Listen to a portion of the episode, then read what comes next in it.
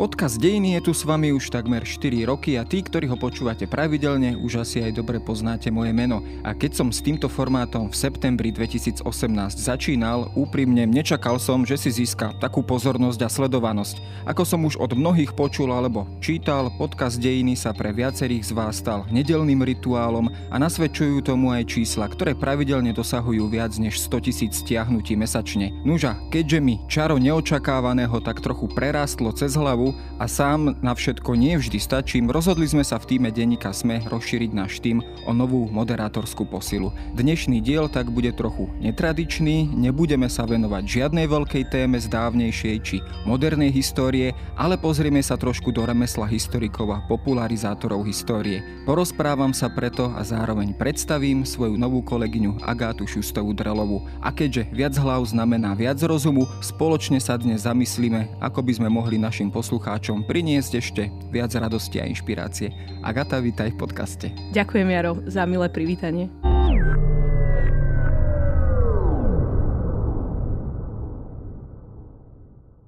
No my sme, prezradím, o, o tejto možnosti rozšíriť tým už uvažovali dlhšie, keďže, keďže ako som aj naznačil v úvode, naozaj ten, ten úspech trošku aj prerastá naše možnosti a teda hlavne moje, aby som sa priznal. Ja som rád, že môžem privítať teba. Ja prezradím, že my sa už poznáme samozrejme dávnejšie z historického ústavu, kde som ja doktorantom a kde ty, kde ty pracuješ na Historickom ústave Slovenskej akadémie vied. Ja na začiatok poviem o tebe takých pár možno takých záchytných bodov, o ktorých sa porozprávame. Ty si historička so zameraním na kultúrne dejiny Slovenska a Strednej Európy od konca druhej svetovej vojny. A študovala si na na najstaršej škótskej univerzite v St. Andrews. Po získaní štipendia si pokračovala doktorátom na Anglickej univerzite v Exeteri, kde si popri štúdiu aj vyučovala. Vzdelanie si si doplnila na univerzite v Cambridge, štúdiom medzinárodných vzťahov. Po návrate na kontinent si pôsobila na univerzite Friedricha Schillera v nemeckej Jene. Nemecko teda bolo poslednou zástavkou pred návratom domov a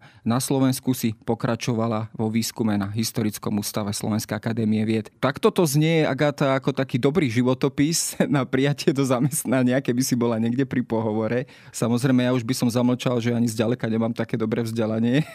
Ako to možno vidíš pri tom porovnaní, keď si sa vrátila na Slovensko, aj to prostredie, či už univerzitné, akademické, ale aj povedzme, a o tom sa dnes budeme hlavne rozprávať, aj z pohľadu možno takej tej popularizácie histórie, o tom, ako v akých, v akých kolajách, v akých medziach tá história, historická veda a popularizácia histórie je v tej Británii možno rozšírená v spoločnosti a u nás. Je tam markantný rozdiel? Uh, vieš čo, tak uh, asi ten základný rozdiel je ten v tej, tej veľkosti akoby britskej historiografie, že uh, Veľká Británia je v podstate historiografická veľmoc, hej, veľmoc na štúdium histórie. Keď si vezme, že len v Británii je 93 katedier alebo fakult, na ktorých sa vyučuje história Čiže ako aj uh, keby sme na Slovensku chceli, tak prosto nemôžeme akože obsiahnuť to množstvo tém a tú hĺbku, ktorý, ktorú oni majú, pretože majú jednoducho viac ľudí, ktorí sa, ktorí sa tomu venujú. Uh, čiže vlastne v Británii sa stane to, že tam máš fakultu alebo katedru, ako bolo aj môj prípad, ktorá je silná alebo robí dobrý výskum o strednej Európe. Že asi by sme si ťažko vedeli predstaviť, že u nás by bola nejaká katedra, ktorá by sa, alebo tým, ktorý by sa venoval, ja neviem, štúdiu uh, Lichtensteinska alebo niečo niečo podobné. Hej? Čiže... U nás sa tak hovorí, ja som si to všimol, že, že kým u nás sa venuje jednej oblasti alebo jednej téme jeden človek, tak v zahraničí a teda v Británii určite celý tým ľudí. Hej? To je asi ten rozdiel. Presne, presne tak a v podstate to ako nevypovedá nič, ako nevy, nevyhnutne hodnotiace o tom, že či proste na Slovensku je to výrazne zlé alebo iné. Proste je to, je to jednoducho iné, ten, ten kontext je iný. Tá historická debata prebieha, prebieha inak. Samozrejme tým, že je eh, v tej vede prítomných viac ľudí, tak um, keď si spomenul vlastne tú popularizáciu, tak uh, jednoducho je viac ľudí, ktorí môžu robiť tú históriu z rôznych, rôznych pohľadov. A to sa týka aj popularizácie. Vieš, že v podstate um, naši poslucháči určite sa poznajú um, mnoho rôznych uh, dokumentárnych filmov z britských dejín. Tie najznámejšie sú samozrejme proste uh, neviem, o ženách Henricha VIII, hej, ale, ale je ich množstvo, množstvo akoby rôznych iných, samozrejme z druhej svetovej vojny. Ale teda Británia je, je na toto veľmi silná. Takže v tomto smere je to akoby veľmi inšpiratívne, veľmi zaujímavé prostredie, v ktorom sa dá o histórii rozmýšľať, eh, ale zároveň eh, vlastne to, čo, to, čo máš ako historik tu na Slovensku, sú ľudia, ktorých to zaujíma. Proste sú ľudia, ktorých úprimne proste zaujímajú slovenské dejiny. Je tu, je tu publikum, ktoré mm, ja si myslím osobne, že je veľmi dôležité, angažované publikum je veľmi dôležité na spoluvytváraní tej historickej znalosti. Ja si spomínam, že keď som začínal ešte uvažovať, že teda nejaký podcast by sme tu robili, tak samozrejme inšpiráciou bola aj tá Británia. Konec koncov tam tých podcastov v tom čase už bolo niekoľko, práve zameraných na popularizáciu vedy, popularizáciu histórie. E, nehovoriac o všetkých tých dokumentoch a obrovskom kvante literatúry, ktoré v Británii vychádza. Ale máš pocit, že to možno aj na Slovensku, alebo možno širšie v Strednej Európe, tak trošku už dobiehame? Ja myslím, že hej, vieš čo, e, keď, už keď som sa vracala z Británie, čo bolo okolo toho roku 2016-2017, tak vrátila som sa do, do krajiny, kde, kde tá diskusia sa diala na už oveľa viac úrovniach, ako keď, ako keď som odchádzala. Boli tu podcasty, boli tu relácie, ktoré sa venovali konkrétnym príbehom ľudí založených na, na, na interviách na oral history. Mám na mysli samozrejme osudy alebo príbehy 20. storočia uh, Sony Ďarfášovej. Uh, to si spomínam, to bola jedna z prvých vecí, ktorú som, ktorú som počúvala ešte keď som dokončovala dizertačnú prácu, dokonca aj cez internet. Čiže myslím, že do dialogu o histórii začína vstupovať čím ďalej tým viac, tým viac hlasov z rôznych úrovní. Ty ako podľa toho tvojho profilu, keď si to tak pozriem, tak ty sa venuješ predovšetkým moderným dejinám, sociálnym dejinám po druhej svetovej vojne. My si tak trošku budeme teraz aj rozdeľovať prácu a témy. Tomu bude predchádzať taká naša určite zaujímavá debata, čo kto spraví, čomu sa povenujeme. Ty sa určite zameriaš možno trošku na tie dejiny iným spôsobom, z pohľadu možno nie takej tej oficiálnej historiografie, ale možno takej tej inej, z iného pohľadu, z pohľadu sociálnych dejín, z pohľadu e, individuálnych osudov, z pohľadu regiónov, povedzme, ako ty možno by si aj chcela uchopiť tie témy, alebo aký máš k tomu prístup? Vieš, jedna z tých vecí, ktorú vlastne prináša to množstvo nových hlasov v rámci, v rámci diskusie histórii, je to, že vlastne vidíš, že tie dejiny e, sa nediali len v parlamente, tie dejiny sa nediali len v stranických centrálach. Skrátka, tie dejiny neboli len len politickými dejinami, ale že sú, to, že sú to dejiny bežných ľudí, sú to dejiny každodennosti. Už sa nepýtame len na to, ako povedzme sa nejaká politika vytvorila, ale aký mala dopad na konkrétnych ľudí, ja neviem, v Žiline alebo podobne. Ako prežívali ľudia Slovenské národné povstanie v tých konkrétnych regiónoch.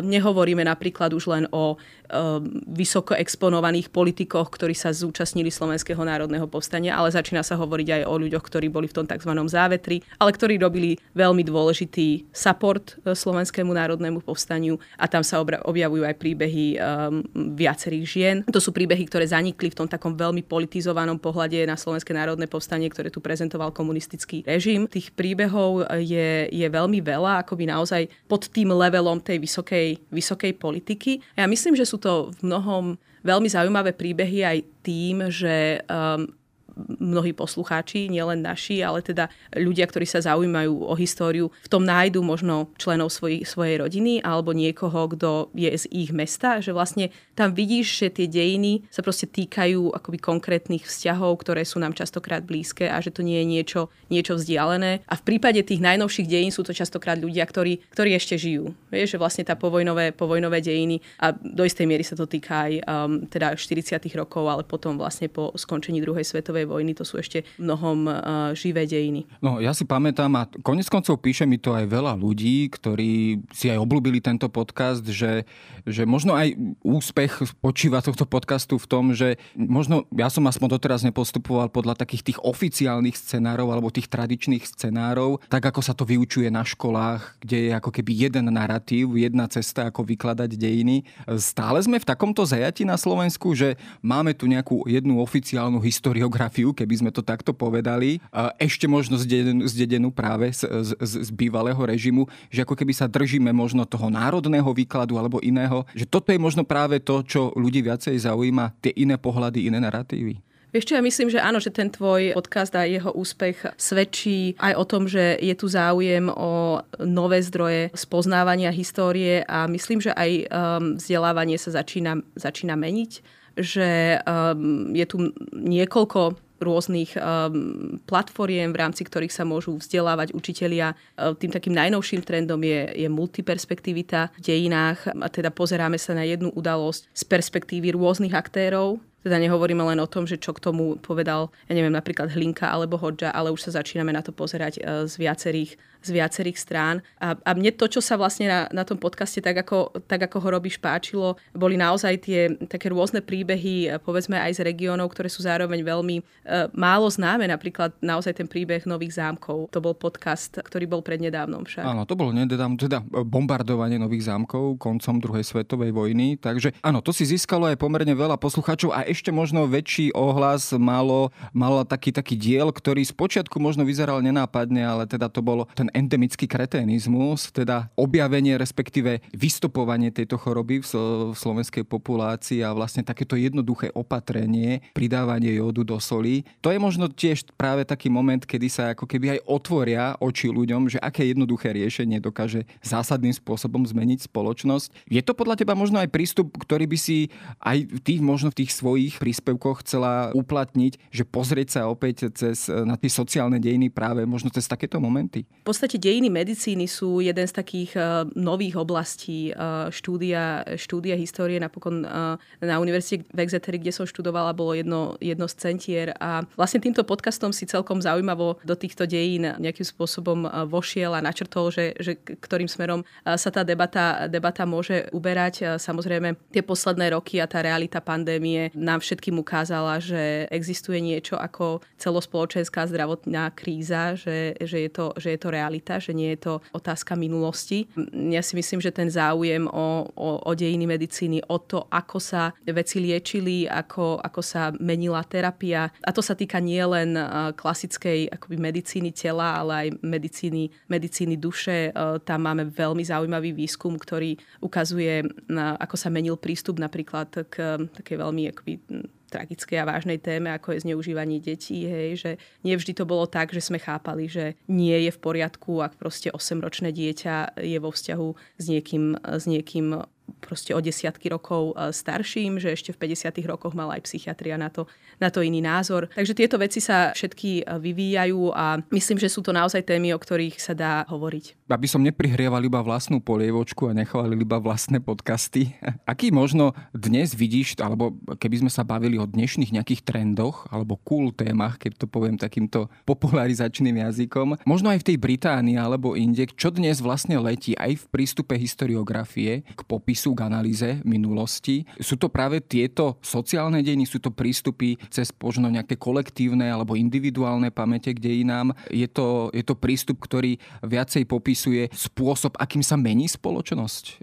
Ako, ak, aký ten trend možno v tej historiografii ty, ty dnes vidíš? Je to veľmi rôznorodé. Vieš. Na jednej strane máš um, nové pole výskumu, ktoré sa nazývajú akoby veľmi uh, ambiciózne a do istej miery megalomanský globálna história hej, ktorá sa venuje vlastne tomu, alebo hľadá nejaké vzorce spolupráce a zároveň diferenciácie medzi národmi celosvetovo. Čiže nejde tam len o porovnávanie, ja neviem, Nemecka s Veľkou Britániou, ale ide o naozaj celosvetový, um, celosvetový pohľad. Je to veľmi rýchlo rastúca disciplína, ktorá samozrejme súvisí s globalizáciou. Avšak na druhej strane máš nový fokus na veľmi lokálne, veľmi intimné, veľmi intimné témy, ktoré ešte pred um, desiatkami rokov by historikov um, až tak nezaujímali. Začína vznikať napríklad história emócií, ale rovnako zistujeme, že napríklad slovo nostalgia alebo prežívanie nostalgie neznamenalo to isté pred 200 rokmi, ako to znamená teraz. Teraz to vnímame skôr ako pozitívnu emóciu. Pred 200 rokmi sa podobným termínom označovalo skôr niečo ako depresia. Hej? Čiže ak ak by si sa pozeral na pramenie spred 200 rokov svojimi očami a mal by si pocit, že píšu v podstate o niečom pozitívnom, tak by si zistil, že to proste nie je presné. Vieš? Čiže, čiže postupne do tej našej historickej analýzy sa začínajú vkladať čím ďalej, tým viac e,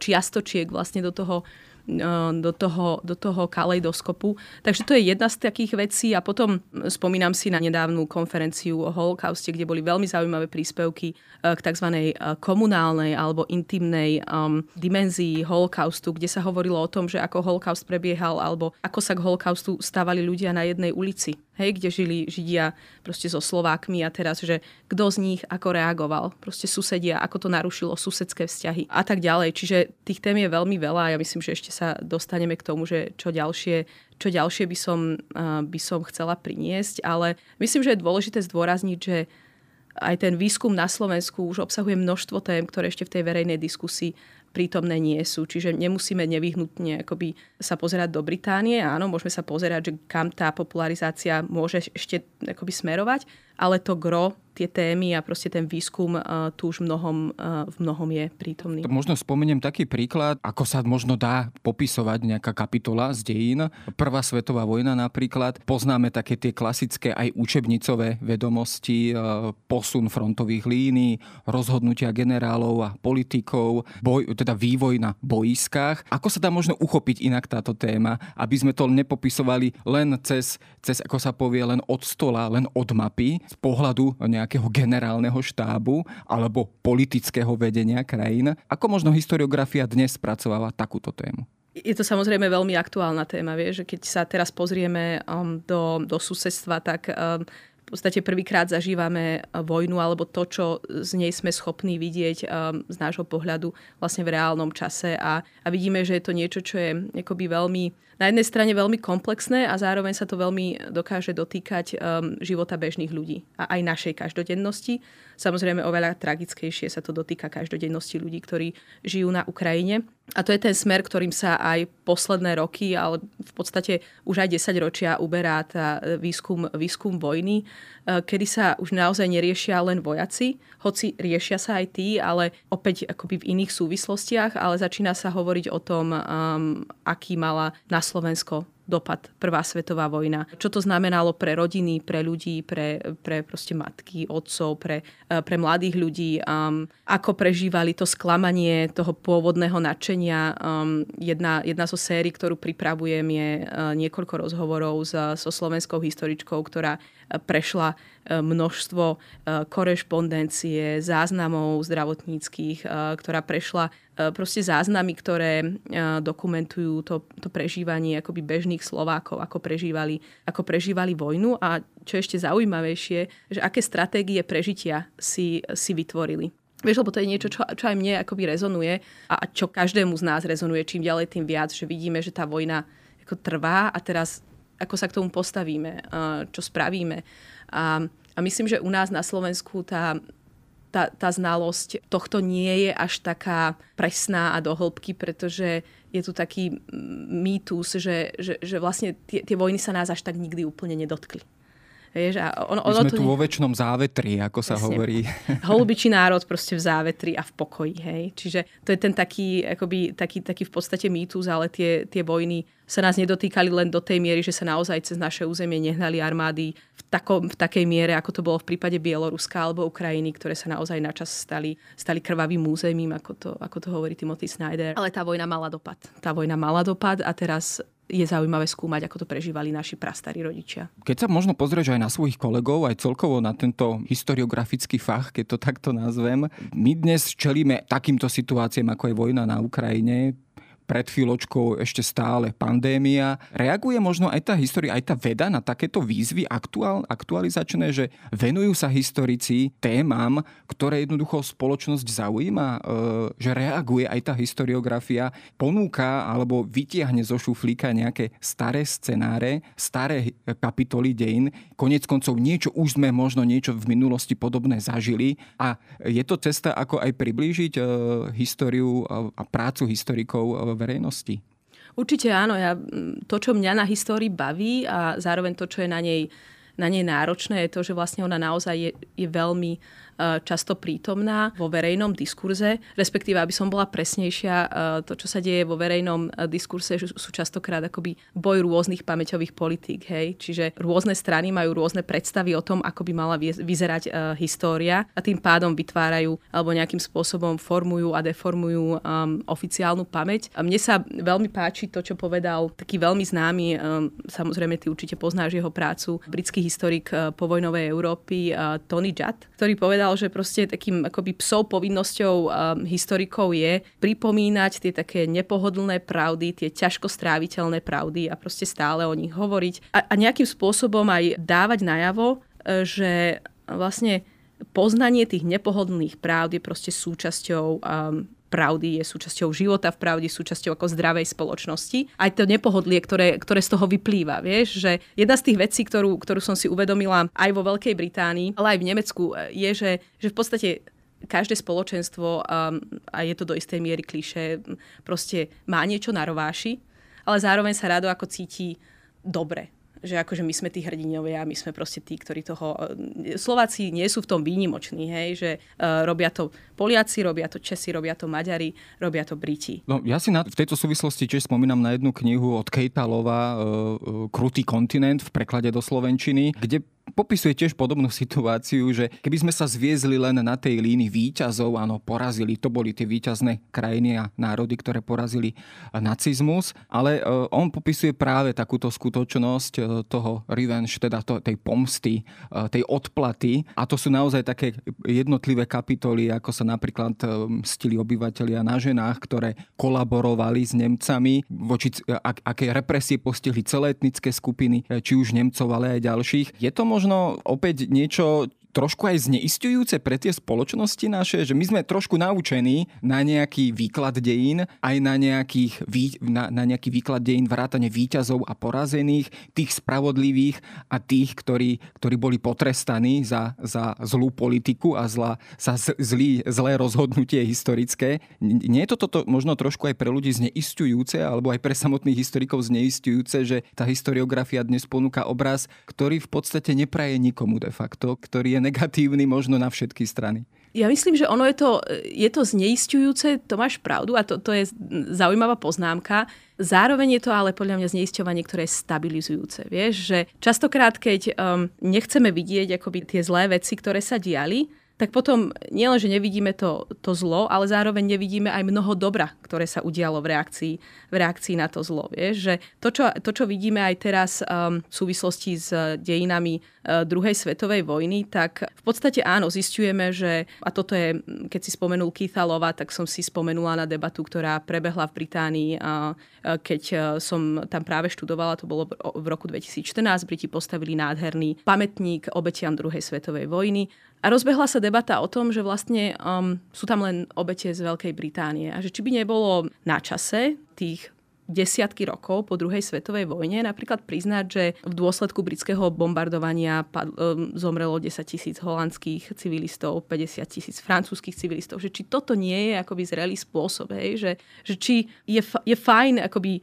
veriť tomu a vidieť, že proste Británia mala hrdinov, ktorí teda bojovali na tej správnej strane, ale že či nie je zrele priznať, že, že aj toto víťazstvo prinieslo, prinieslo nejaké obety. Vieš, lebo potom sa môže stať to, že vlastne táto výčitka a, a vidíme, že v podstate napríklad v ruskej propagande alebo aj vo verejnom diskurze niektorých krajín v rámci Vyšegrádskej štvorky sa chyby druhých národov využívajú na to, aby proste sme ich kritizovali a byli po hlave a tvrdili, že aha, veď pozrite sa, vy si akoby nezaslúžite suverenitu, lebo vy neviete hovoriť ani, ani o vlastných chybách. Ja myslím, že, že, že to, že keď, keď človek alebo keď spoločnosť je schopná tieto chyby vlastniť, vieš, že vlastne hovoriť o nich, tak, tak to, je, to, je, to je posilňujúce.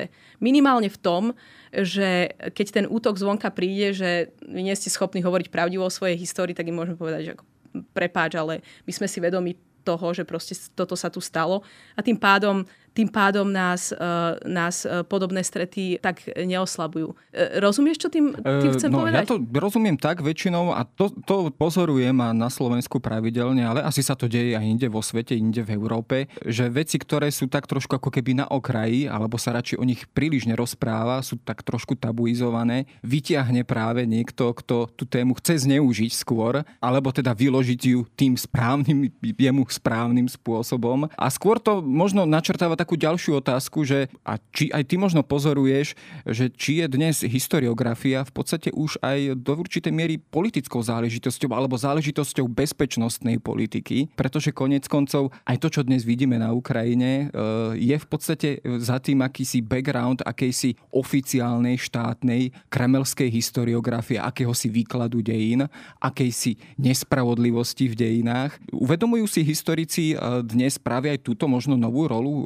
alebo možno aj tradičnú rolu historiografie, e, pripravovať spoločnosť aj na takéto krízové scenáre, aby, aby si uvedomovala, aby nebola zneužiteľná v nejakom takomto ideologickom narratíve? Historiografia bola, alebo história bola politizovaná v podstate takmer vždy. Vie, že e, ten rozdiel bol len v tom, že kto politizoval, ako politizoval, k, k akým cieľom. Dnes je to vyhrotené v tom zmysle, že naozaj ide o ospravedlňovanie útokov e, na civilistov a prežíva to naša generácia v takejto blízkosti poprvýkrát. Historici áno, tak ako som e, spomínala ten, ten výrok Tonyho Jata, proste tá úloha tu je. Treba odkrývať vlastne, čo je a aké motivácie aké deformácie sú za e, verejným používaním histórie, keď, e, keď e, hovorí oficiálna ruská propaganda o tom, že ide denacifikovať um, Ukrajinu, tak um, je nevyhnutné porozprávať sa o tom, čo znamená denacifikácia, čo napríklad znamenala denacifikácia v Nemecku na konci druhej svetovej vojny, ako sa to menilo. A že možno je rozdiel medzi uh, tým, keď denacifikuje krajina uh, samú seba do istej miery aj zo svojho rozhodnutia, keď, uh, keď denacifikujeme tankami. Čiže denacifikácia nie je to isté ako denacifikácia, že máme tu viacero významov. Napokon to je jedna z tém a jedna z vecí, ktorým by som sa rada venovala. Čiže to, ako je história prítomná, alebo minulosť, lepšie povedané minulosť v súčasných debatách, kto ju, ju prečo používa. Tam nie je, nie je samozrejme otázka, že či je história používaná, ale prečo je používaná a ako je v tom procese používania deformovaná a vlastne tým pádom zneužívaná. O takýchto debatách, dišputách by sme samozrejme mohli sa rozprávať alebo pokračovať v nich ešte, ešte ďalej. Skúsme možno prezradiť poslucháčom, keďže ty vlastne už uh, mi začneš takto asistovať pri moderovaní. Ja len pre vysvetlenie poviem, že my si to tak s Agatou budeme tak trošku striedať. Raz budem moderovať ja, raz bude moderovať Agata. Aj ten výber tém si samozrejme prispôsobíme, prispôsobíme vlastným preferenciám. Čo ty možno takto najbližšie chystáš? Najbližšie chystá práve e, diel, v ktorom budeme hovoriť o tom veľmi zaujímavom vývoji v pozícii Nemecka. Voči Rusku a voči východnej Európe, o tom prečo Nemecko bolo dlho veľmi ako keby neochotné zbrojiť a, um, a dávať uh, teda časť, veľkú časť svojho rozpočtu do zbrojárskej techniky. Ako sa to zmenilo, uh, prečo sa to zmenilo. Uh, diskutovať o tom budem s slovenským historikom, ktorý sa dlhodobo venuje Nemecku, ktorý v Nemecku pôsobil a ten nemecký diskurs pozná. Totiž ja mám dojem, že to, čo sa nám tu neraz stáva, je, že vnímame len výsek tých diskurzov v okolitých krajinách a nevidíme celý ten obrázok, že čo sa tam deje, ako sa to vyvíja. Čiže to bude jedna z tém a potom budem pokračovať témou, ktorá je pre mňa e, taká, taká srdcovka. A to budú dejiny žien, rada by som o tom spravila, spravila takú sériu. Avšak chcem povedať to, že e, bude to v niečom iné ako ako dejiny žien, ktoré začíname čím ďalej, tým viac registrovať aj v komerčných médiách, kde vidíme tie príbehy rôznych slávnych, zaujímavých žien, ktoré, ktoré napriek tomu, že pochádzali z ťažkých pomerov, to proste dotiahli, dotiahli ďaleko. To, čo by som ja chcela ponúknuť, je taký obraz, um, kde vidíme ženy, ktoré naozaj aj, povedzme, že bojovali za demokraciu a podobne v rámci aj ťažkých podmienok, ale pozrieť sa aj na ženy, ktoré, povedzme, boli na tej druhej strane. Hej? Alebo na ženy, ktoré počas svojho života boli demokratkami, ale potom sa, potom sa niečo zmenilo. Budem hovoriť uh, s, uh, s historičkou Evou Škorvánkovou o o tom, ako sa vodilo ženám počas slovenského štátu. A to sú príbehy nielen žien, ktoré protestovali proti, proti politikám slovenského štátu, ktorý napríklad chcel obmedziť prístup k vysokoškolskému vzdelaniu, ale sú to príbehy žien, ako je, ako je Božena Tuková, e, ktorá sama zo svojej privilegovanej pozície hlásala, že prosto treba obmedziť uh, vysokoškolský vzdelané ženy alebo teda prístup k vysokoškolskému vzdelaniu. Čiže tu takú akoby šedú, eh, šedú históriu eh, v tomto zmysle. To je teda jedna z, z, ďalších, z ďalších tém, ktoré sa budem venovať. A potom už spomínaná Prvá svetová vojna, keďže teda v júli bude výročie začiatku Prvej svetovej vojny. No, ja určite si viem aj predstaviť, že niečo odmoderujeme určite aj spoločne, keď bude na to príležitosť a dobrá téma. Ja prezradím, že ja možno pôjdem po takej tej staršej línii, aby sme sa aj doplňali, čiže niečo zo starších dejín, antických dejín, stredovekých dejín, prípadne 19. Ale sem tam, sem tam ti zabrúsim tiež do remesla a, a, a dotknem sa aj 20. storočia. Verím, že tieto naše debaty budú, budú opäť nachádzať poslucháčskú priazeň našich či už skalných, ale aj nových poslucháčov. No a verím, že, že sa nám to bude spoločne dariť. Ja som sa rozprával dnes s Agatou Šustovou Drelovou, mojou novou kolegyňou, ktorú budete teraz odteraz pravidelne počuť. Okrem mňa aj Agatu. Ďakujem a teším sa na našu spoluprácu.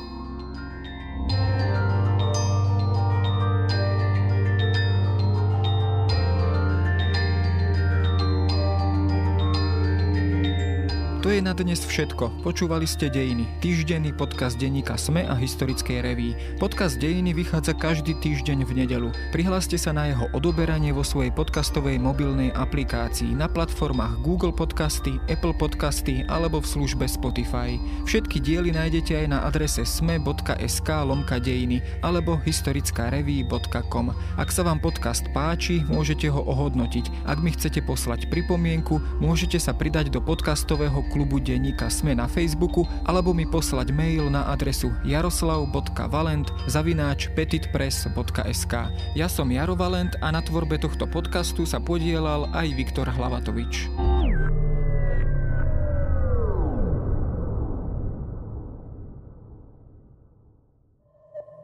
Moje meno je Nikola Šuliková Bajánová a okrem Dobrého rána v denníku sme pripravujem aj ekonomický podcast Index. Snažím sa v ňom na zložité otázky, či už o biznise, štáte alebo osobných financiách, hľadať zrozumiteľné odpovede. Budem rada, ak sa ku mne každý štvrtok pridáte. Index nájdete vo všetkých podcastových aplikáciách, ako aj na stránke www.sme.sk.